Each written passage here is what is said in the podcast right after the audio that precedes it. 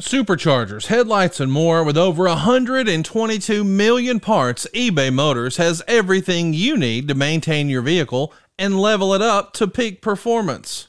And with eBay Guaranteed Fit, your part is guaranteed to fit your ride every time or your money back. Stay on your A-game with all the parts you need at the prices you want. It's easy to bring home huge wins. Keep your ride or die alive at ebaymotors.com. Eligible items only. Exclusions apply. See ebaymotors.com.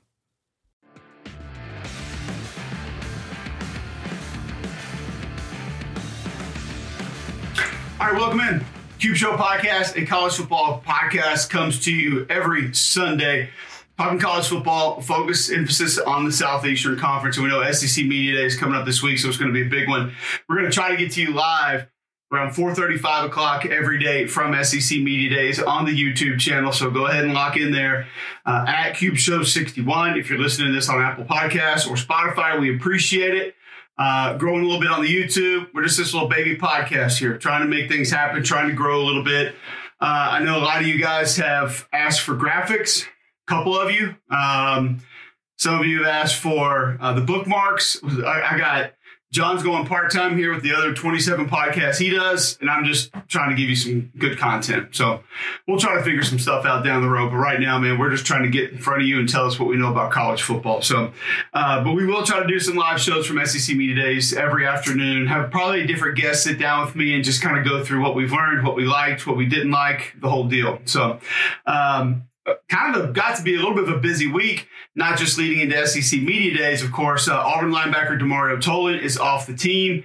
I tell you, this really makes getting Austin Keys from Ole Miss a pretty big get. And you went and got another linebacker from North Texas that you didn't feel like maybe was necessary because you had Tolan and Cam Riley and a couple of others. Now that looks like a really big pickup for Hugh Freeze. So Tolan had a couple of personal things, just things not going according to plan there in Auburn. I hate it for him. Hope things come together. Hope he finds his way down the road, because I know he's super talented. The folks at LSU told me that, and I know the folks at Auburn thought that as well.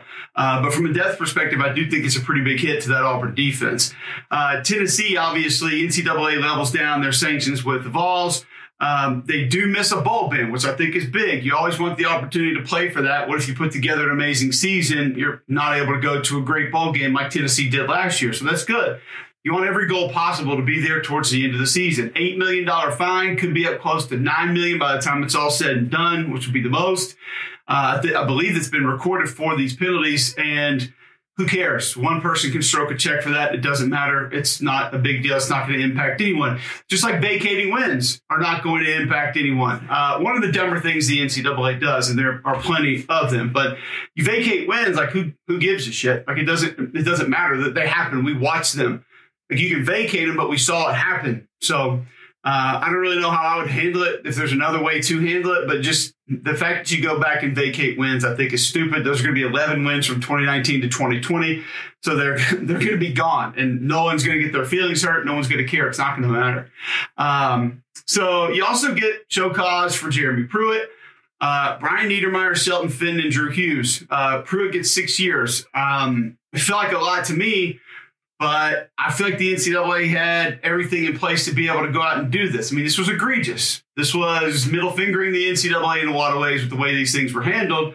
So I'm not sure they feel like they really had a choice here. And when the NCAA is not able to levy penalties or control a lot this day and age, when they do have something they can control and they can slam their own hammer and it's going to actually matter, I think they're going to go find ways to do it. This is more proof of that. Nothing super surprising to me. I think it does show you Tennessee went above and beyond to cooperate and did a lot of due diligence behind the scenes in a lot of different ways with people that are involved in that athletic department to try to mitigate some of the things down the road that would affect now Josh Heupel and his football players, which, again, shouldn't happen, but there's not a lot of other ways you can manage that. The big takeaway, I mean, some of the things that Phil Fulmer said, some of the names that he had on his list of potential coaches, a few of them are in the SEC now, like Billy Napier and Hugh Freeze. But there are a couple there that were kind of like, huh? Some of those would have been great, like Elko at Duke would have been awesome. A couple of those obviously have not looked great yet. But the Brian Niedermeyer stuff is just incredible. And Niedermeyer's an awesome guy. I think he's a really nice guy. I've been around him plenty. He's a good dude. Obviously, the way he was handling some things should have been happening. But number one, to say that you keep a bank account with your parents still, because that's why you kept cash and didn't put it in there because you didn't want them to see it. Like, AmFirst is a sponsor on my show on Jocks in Birmingham, and they have an account designed just for teenagers to learn how to manage their money and get things going. So if we need to hook Niedermeyer up with that, we'll gladly find a way to do that. Also, having an extravagant girlfriend that likes to go out and likes to spend money on things, trying to hide that allegedly is fantastic. And then your night life obviously getting in the way too. Another reason that you need more cash on hand and weren't able to put it in the bank so mom and dad couldn't see it. I mean, listen, we know what was going on. We know what was happening. Yeah, you got to try to hide some of it. You can't just come correct with all of it, especially if you want to try to continue to keep coaching one day. But if you haven't seen all the details on it, go check it out because it's completely nuts. All right, so leading into media days, I figure I want to talk a lot of O-line stuff this week. And the more people I talk to, they're like, nah, save that. We need you to talk about the teams heading into media days, kind of where you like them, where you see them. I don't really do like power rankings throughout the course of the season. Honestly, I don't have time to do that because you guys know what we do during the season. We come in and we're going to give you the X's and O's after diving into all the tape on Sunday of what happened. So maybe we'll give these to you at the end of the year, but I don't know. I'm going to go power rankings for SEC teams, kind of how and why, heading into SEC Media Days in Nashville, where we will be live trying to bring you a show every afternoon with a different individual. We're always brought to you by Wickles Pickles, and they'll be there with us in Nashville. We'll take some up there, have them to snack on. They are delicious. They are wonderful. We love Wickles Pickles. I've seen a couple of you guys tweeting in photographs in the grocery store of you picking up a jar. Keep doing that. Keep sending them in because we appreciate you and we appreciate Wickles. All right, let's get right to it. Cube Show SEC Power Rankings heading into SEC Media Days. Number one, Georgia. It's not really debatable for me. I don't know why anybody would debate this. I know my guy Wes Blankenship's really going to hate this because he obviously thinks that we all picked Alabama number one, not only in the SEC Power Rankings, but I think in the global football community Power Rankings, as I believe what he had that as. So always enjoy Wes's stuff online. But Georgia, this is not just a collection of five-star players. And I do hear more and more people. That frustrates me a little bit. I hear more and more people that when they talk about Georgia, they say, well, they just got all the five stars. All right, that's cool. Not every five-star works out. Not every five-star becomes a baller and goes out there and just crushes it, especially in the SEC. So I think you got a lot of guys that are proven.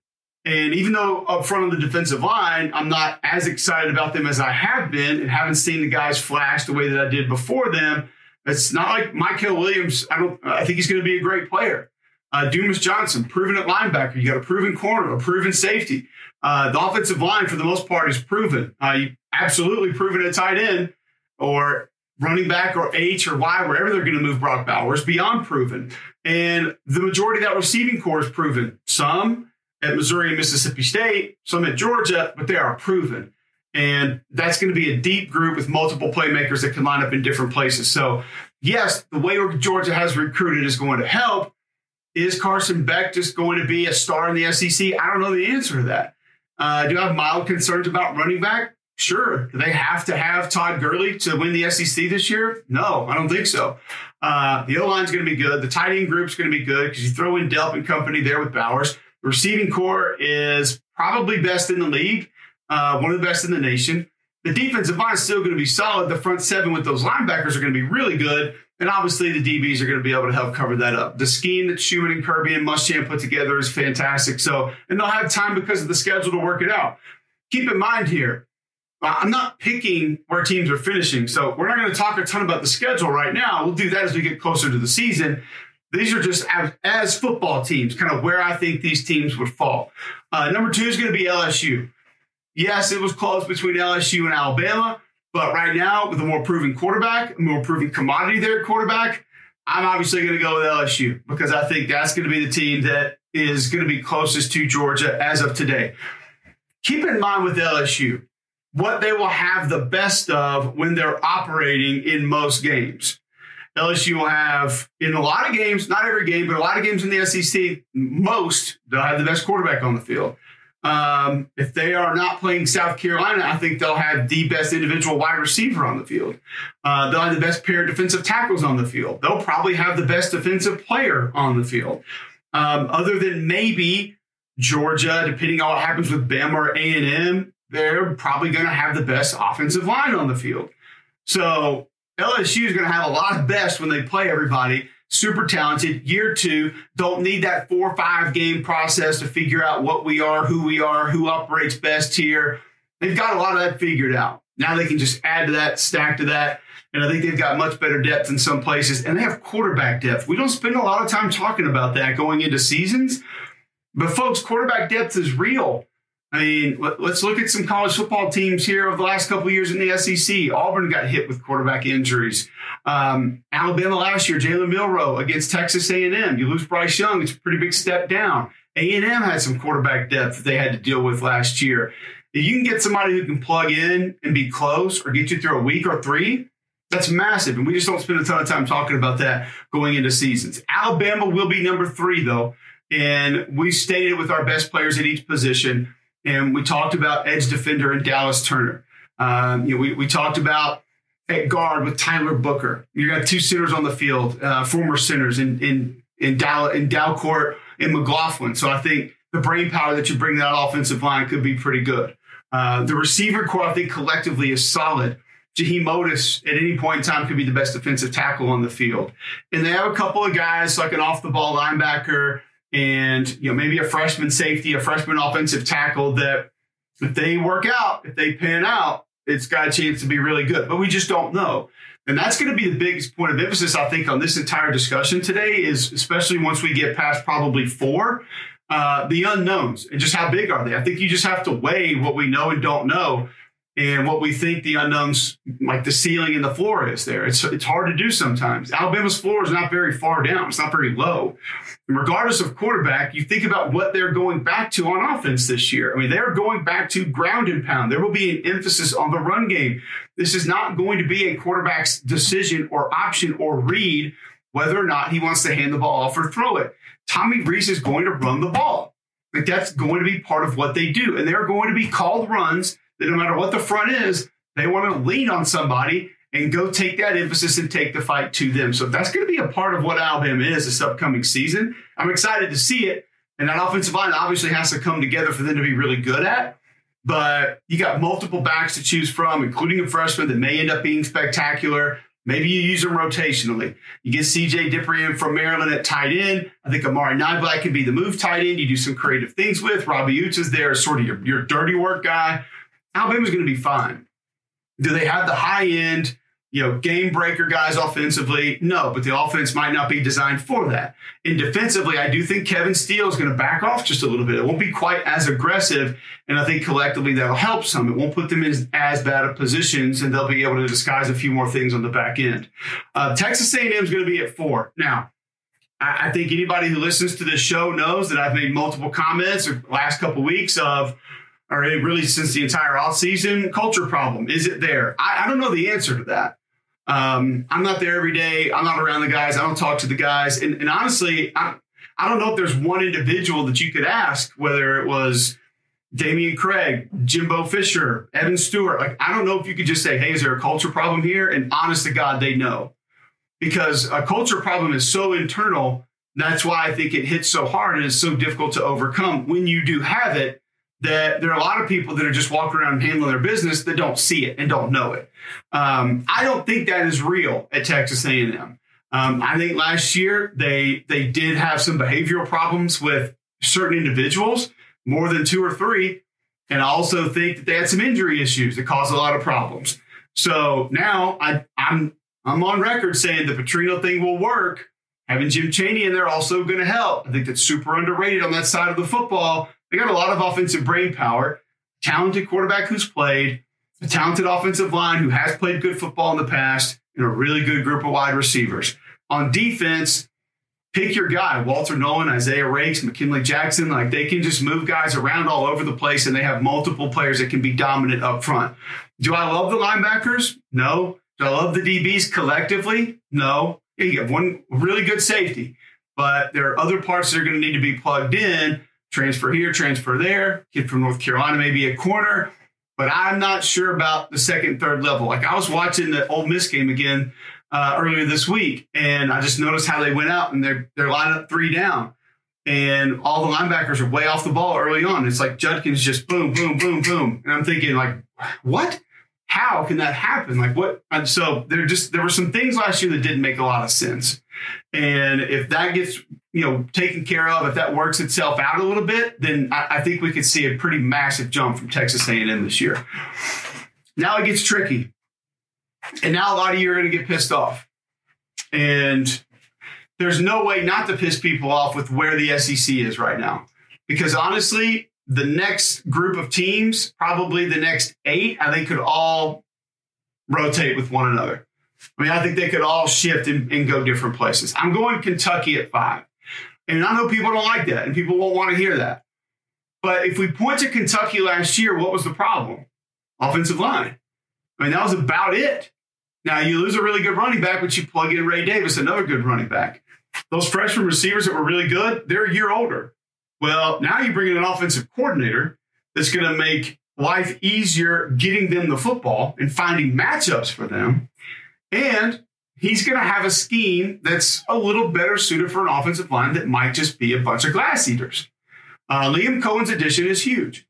Brad White, I saw those analytics guys, Dave Bartu and those dudes, had him as the best defense coordinator in the SEC. If you listen to the show, once again, we have said that time and time again. Brad White is vastly underrated. They're going to have a solid front 7, off-the-ball linebacker, edge defender. Like, I think Weaver can have a pretty good season. Do I have a little bit of concern about the middle of the defense comparatively? Yeah, from a depth perspective, maybe. DBs, maybe not as tested as we've seen some other groups under Coach Stoops, but they can work around that. I think they have enough talent up front on defense, and I think they have enough talent at receiver, running back, and quarterback. And I see all these preseason quarterback things, all these preseason SEC deals, and there's almost no conversation about Devin Leary. And I'm here to tell you guys, the kid can fucking play. If he's healthy and he's upright, he can play. So it comes down to the offensive line. You go get a transfer from USC. You go get a transfer from Northern Illinois, who I think is going to be plug-and-go play. You move some guys around with Horsey and Eli Cox back, and you got a little bit of a new scheme that I think will help them be better. Keep in mind, when they had this scheme a couple years ago, yes, different players, but they were better at it. So if the tight ends come around, also will be a massive help for Kentucky. But I just think the blueprint is still there for Stoops of being hard-nosed, of being a bunch of grinders that'll just fight you, and that's not going to go away. Add in some of the things that they've got. I think Kentucky's next. I'll go Tennessee after that. So Tennessee comes in for me at 6. They still have that system. They still have talent at wide receiver. Like if this kid from Oregon can go like Hyatt, like some people tell me inside that facility that he can, well, maybe it's not going to be much of a drop-off at all.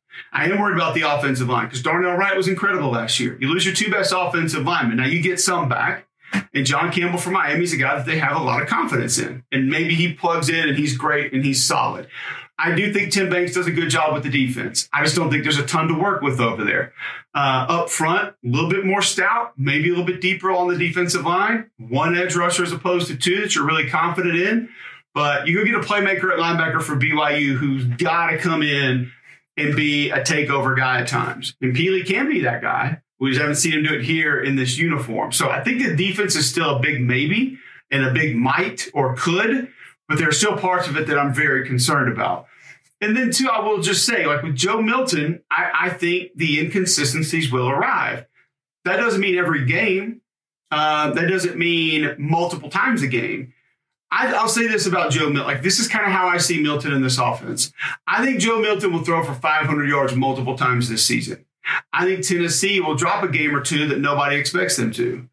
That's just, it's kind of how you're still playing with this thing when you haven't been able to build all the parts exactly the way that you want. And all the parts aren't able to go the way that you want as far as the alignment and as far as some of the motions and the shifts and the different personnel groupings going different places. It's just going to be a little while longer to have all that in place. Tennessee's going to be good. They're going to be a really good football team. But they're going to be outstanding at times, and they're going to be above average at times. I just think that there will be some peaks and valleys with what they're going to be this year. But I do think that the inconsistencies at some point will catch up. I'm going to go Ole Miss at 7. Now, a lot of this is maybe wishful thinking or could have might. I don't know. I've gone through multiple times about what they added inside at defensive tackle. And you get a big boy from NC State that can play. You get a big boy from Nebraska who can play. You hope that your athletic tight end, Wildcat quarterback J.J. Pegues is morphing more into a defensive lineman. And if he can be a better help in the middle as a defensive tackle and not just an athlete, he's only going to help Pete Golding's defense even more. You went and got one of the best edge rushers available in Isaac Okwu. And I think he's going to come in and give you more of an edge presence. You got a couple guys that gave you a decent presence off the edge as far as pass rush was concerned last year. But here's the thing to remember about the Ole Miss defense. It probably won't be great. That's okay. Pete's structure is going to make it better, more responsible against the run, no matter what. And now they have the bodies up front, maybe more collectively than they've had in quite some time. Like I can't remember Ole Miss going like 3 deep with big D tackles inside that could be a problem. 1, 2, maybe, but 3, not really. And like I've said, I played against Kendrick Clancy. Like I watched Kim Dichie. Like I watched Benito Jones. But I think they have more deep down in the middle of that defensive line than they've had in a while. And that's going to be a big help. I think Jackson Dart has a big season. Judkins is the best running back returning in college football. You went to the portal and you got your wide receivers. And listen, Charlie and Lane are going to get guys open no matter what. But as we stated a couple of weeks ago in our biggest transfer additions and how they matter, Caden Priestcorn is the guy. Like he is the one that's going to make the biggest difference. And him and Trigg together can make a massive difference. So now you got a big-time back who they apparently are going to throw the ball to more out of the backfield this year, which is going to be more dangerous. You have 2 different type tight ends, both that can help you be successful in different ways. And you went and got Za'Carri Franklin, and a couple of other guys are going to help take care of your issues at wide receiver, which, by the way, the kid from La Tech, I think, is going to have a bigger year. That's just me. So they filled a lot of voids. They're used to playing it this way. They're used to managing it this way. The end of the season last year wasn't great. But if I look at them against all these other teams we're getting ready to name next, I'll throw Ole Miss up there. I'll go South Carolina at 8. Proven quarterback, proven defensive line. And just because they're not elite or Georgia or Alabama's defensive line doesn't mean that they're not a good defensive line. Like Boogie Huntley, Tonka Hemingway, those guys have played a ton of snaps. Jordan Strachan coming back and Mo Kaba coming back are going to be massive. You go to Syracuse, you get another edge defender that can help you out up on the front. So I like the front 7 for South Carolina. If they're all back, they're all healthy. It's not like the back end hadn't played. So I think defensively, Charles White's got a lot to work with, and that group's going to be solid. I'm worried about the offensive line, plain and simple. I love the fact that you have a former quarterback wide receiver that's just playing running back now that can give you all those different things and all that versatility with what you're going to be able to do. And I don't think that position is going to be really bad. Trey Knox, massive add at tight end because we know they're going to use that position. We know they're going to move it around. We know they're going to get you the throwbacks. They're going to get you some of those bootlegs and things like that. And the RPO game can involve the tight end. He will be big for this South Carolina offense. I just think with a proven quarterback, the best receiver in the conference, a tight end that's proven in this league, a couple of guys in the backfield that have legitimate playing time, and a front 7 that should be really good, a defense that should be really good, by the way. South Carolina should be fine. And once again, this is not schedule or wins, losses. This is just where these teams are as far as how I see them right now. I'll go Arkansas at 9. I have my concerns, but there's a lot that I think that I like. KJ, Rocket, love them. Love them both. I think they're 2 of the better players at their positions in the country. The offensive line, even though Cody Kennedy does a great job, you've had a couple hits in a row now from guys leaving. And do you just continue to plug and go? We'll see. The wide receivers are good in the spring game, but don't know a ton about them other than that. I haven't seen a ton else that has built a lot of confidence in exactly what they're going to be in a new offense. And I do think we have to take that into consideration. Like Dan Eno's a bit of a quarterback whisperer. I think he can help KJ be better in different ways than he's been in a while. But that doesn't just mean right away that it's going to work and it's going to be fantastic. So I'm anxious getting to media days to talk to Coach Pittman about that. Like, what's it going to look like? What are the core runs going to be? What do you want to be? What do you want to do? What do you want to look like? What's tempo going to be like? Because we've seen Dan Enos be heavy quarterback run. We've seen him be pro style. He's been a lot of things. So don't really know exactly how that's going to appear. And similar to what I said about Pete Golding and Ole Miss against the run, like I think Travis Williams' defense is just going to make Arkansas more responsible, period. Like it's going to be fewer big plays given up. Now, it doesn't mean collectively that they're just going to, be a top 10 defense now, because I don't think they have the bodies to do that. You do have a corner coming in from Georgia that's going to be a lot of help, and I think be a big time player. For a while there, it was like, do you have that nose guard? And Ridgeway came in, and you kept finding that guy, and that was really all you needed. Now it's going to be different. But is there a takeover player kind of like a Drew Sanders on this defense? That's what I worry about, because it was experienced linebackers for a while, nose guard for a minute, then Drew Sanders kind of takeover guy. Who goes over there and just dominates? Do they need that? I don't really know. I know what Travis's defense is going to look like, and I know he likes a lot of the guys that he has, but I'm just interested to see it out of the gate and see how it looks. I feel like this is going to be a team that leans on star power offensively, and if it tries to do it on defense, they could potentially get in a little bit of trouble. But I love the head coach. I love both coordinators. And I love the experienced guys they do bring back because they're big-time college football players. I'm going to go Auburn at number 10. And I already know it's coming from this, so comment away. Have at it. Don't care. What Auburn has done in the portal versus what their systems are going to look like and how they're going to want to run things has a chance to be really good. Do they have the depth to survive multiple injuries? They do not. Is everybody super comfortable in this system? They are not. So a lot of the same questions we've said with other teams are also going to be present with Auburn. But Peyton Thorne's a dude. He can play. I think you've got multiple receivers that are going to be able to help you. Jair Shorter's a dude. Like, he's 6'2". He's put together. He can high point the football. He can run past corners. Like, he is a guy. Revoldo Fairweather doesn't get a ton of conversation, but I promise you, he's a dude at tight end. Not afraid to get in there, mix it up, and block. He can line up in the slot. He can beat DBs in one-on-ones. Like, he's going to make plays. Jarquez Hunter's going to be out there and going to be playing football. I'm pretty confident in saying that right now. And then on top of that, I think Brian Battee's a guy who you can move, throw the ball to, you can screen him, you can go two back with him, and you can do a lot of different things to make that difficult to defend. Obviously, it's going to come down to guys like Dylan Wade and guys like Avery Young who have transferred in from ECU and from Tulsa and a couple other transfers like Gunnar Britton from Western Kentucky. Can they figure the offensive line out? Because Justin Rogers is going to help up front on defense. You brought in an edge defender that's better than anybody that you had. You brought in some other linebackers that are going to also help. The secondary's fine. Secondary's in good shape. And not many people give Auburn maybe the credit they deserve for what that secondary has a chance to be, but that group's going to be fine. You get good edge presence from even one side, and you get a little more stout against the run in the middle. That Auburn defense, they might be okay, and they might be fine. So I'm not overly concerned about it. And I know I have Auburn over a couple teams that some people wouldn't, but also think year one, Hugh Freeze has some advantages that maybe some other year ones don't, just because he's done it and he's been really good when he's done it at other places. So I'm gonna lean a little bit advantage Freeze there when we talk about it that way. All right, number 11, I'm going to go Florida. Some of this is overall talent. Some of this is I like the system. Some of this is year two in the system. Listen, I love what Billy and those guys run offensively. I think it's very quarterback friendly. That's why I'm not pissing my pants over what Graham Mertz did in the spring game. I think he's going to be okay. If you actually dive into a couple of those throws, the accuracy that he kept on the move was something you should have paid a little bit more attention to. Graham Mertz is not going to fail this year. Now, does he have the wide receivers collectively to put together a massive year? No. Are they going to ask him to throw the ball enough to put together a massive year? No. I think Montrell Johnson's a really good tailback. And then you have ATN that you can kind of double up on if you want to go with some two-back stuff or as a nice change-up to give you a little bit more burst. I don't think the wide receiver position is deep. I really don't. But I do think you have one or two that can be matchup problems.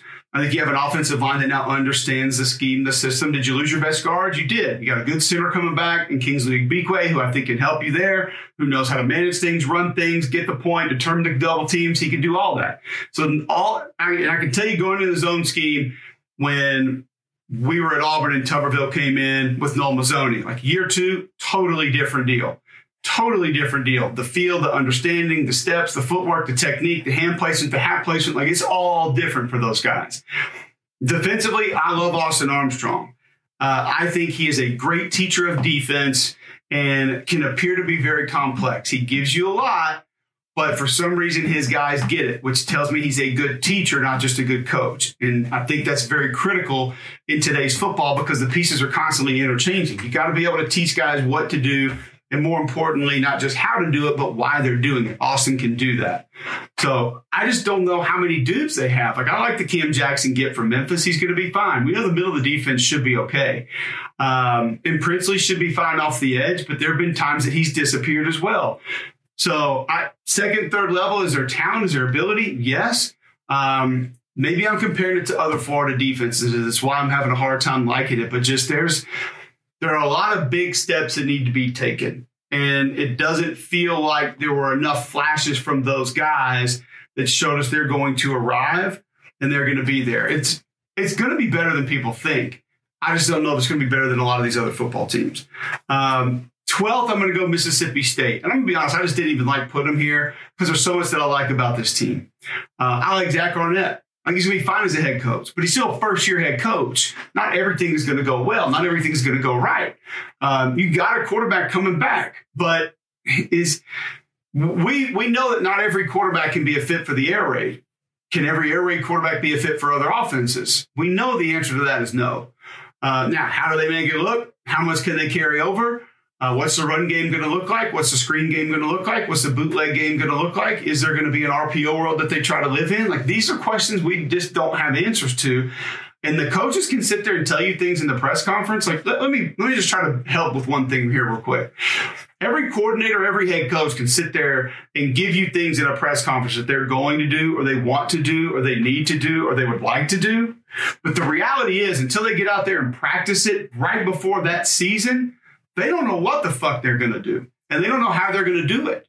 Now, they have a pretty good idea, and they have things that they want to do and feels like they should be able to do, but I can promise you there are going to be things in every camp on every team that we mentioned that are going to get shit-canned once they get going in fall camp. I almost said 2 days, and those aren't a real thing anymore. They're going to throw things out. Like, Auburn should have been running stretch zone 20 times a game the last 2 years. Well, once they tried to get it going in fall camp, they realized they weren't good enough to do it. So out it goes. Last year, a little bit more of it. But there are going to be things. Ask any college football player how many times a week they practiced something and didn't run in the game. Offense or defense. There's going to be a lot. There are always things that were there. And some you're holding. Some's going to be for later. But some things the coaches didn't have confidence in it because you weren't good enough in practice at it. So what a coach says they want to do or are going to do or how it's going to be, that's not going to be definitive until they practice it as they're preparing to do it in a game. That's just the reality of it. I like the D-line. I think the linebackers will be fine. Secondary, a little iffy. We'll see. How aggressive is the defense? Is the defense any different? I've said before, I do think it can be good for Zach Arnett not to be right there at the controls all the time and maybe step off of it and say, man, we don't need to bring all that pressure all the time. We don't need to be that group all the time. I think they have good offensive linemen, but do they have good offensive linemen running counter? Do they have good offensive linemen running outside zone? Don't know. What's tight end going to be? I don't know. I do know Jaquavius Marks is a really good running back. I know Will Rogers is a really good quarterback. I know Jaden Wally's a good wide receiver. Not a lot of people talking about him right now, which is weird. But there are also some big pieces that are gone, including the biggest piece. And so it's wait and see. And it's almost like I want it to be good, but it's just I don't know. And there's a lot of it that I'm kind of waiting to find out about how it's going to be. Missouri will be 13. Quarterback's a big part of this. I think the defensive line, the front seven, is going to be pretty good. Just like they were last year. I think Blake Baker calls it well. I think he understands what it's going to take. I think he understands how to compensate for maybe not having as much talent at certain spots, and he gives you problems. Offensively, you lose one of your biggest weapons, Dominic Lovett. But I do think Luther Burden to the slot makes a ton of sense. He'll get more targets. He'll get more balls, and he can be super explosive. I like the group of tailbacks.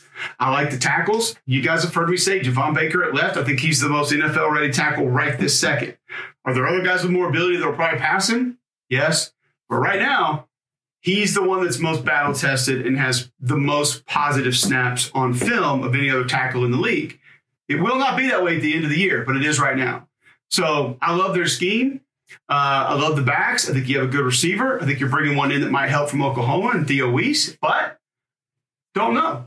And there feels like a little bit of a hump that Eli and company have got to try to get over. Like just finding a way to overcome some of the adversity and obstacles.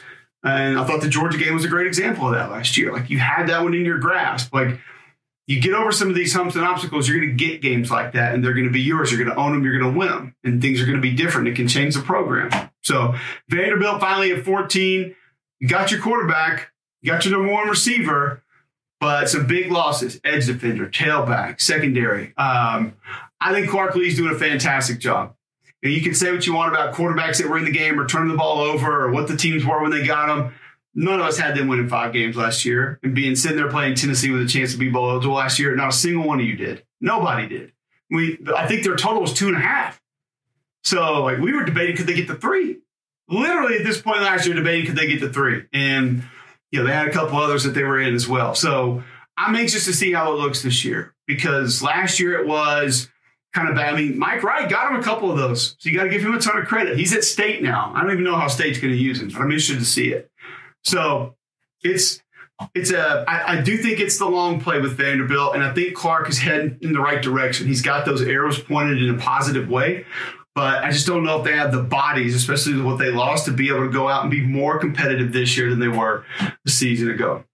Also, don't forget Blue Delta jeans, custom denim, premium denim for you. They will fit them to your body, and you're going to want to wear them all the time because they're comfortable, they're stretchy, and they're cool. So they're not super thick, and they're going to be even decent to wear in the summer. Now, nobody wants to wear any jeans in the summer around here. It's going to be like 105 heat index today, but the Blue Deltas will be a lot better than the other ones out there. And if you want jeans, you can dress up, dress down. Perfect gift for the man in your life. BlueDeltaJeans.com. Tell Nick and the guys you heard about them right here on Cube Show. Thanks for all the support. Things are growing just a tad. We're still just a little baby podcast, and we're never going to try to act like we're more important than we are. We're much more concerned with just delivering decent content to you guys on a weekly basis. Please follow Instagram, Twitter, @CubeShow, YouTube. Click subscribe. Leave a comment. Tell us how bad we were. We don't care. @CubeShow61 is where it is. And remember, SEC Media Days. We're going to try to go live 4:35-ish on SiriusXM till 4 Tuesday, Wednesday, and until 2 on Thursday. Maybe try to get you something on Thursday before we get out of there. So I want to try to bring that to you, though, with the different friends that we're going to have that are there, talk some ball with them. It'll be fun. It'll be cool. But once again, we always appreciate you tuning in. Thanks to Wickles and Blue Delta for sponsoring the show. We'll be back with you not next Sunday, but live from SEC Media Days.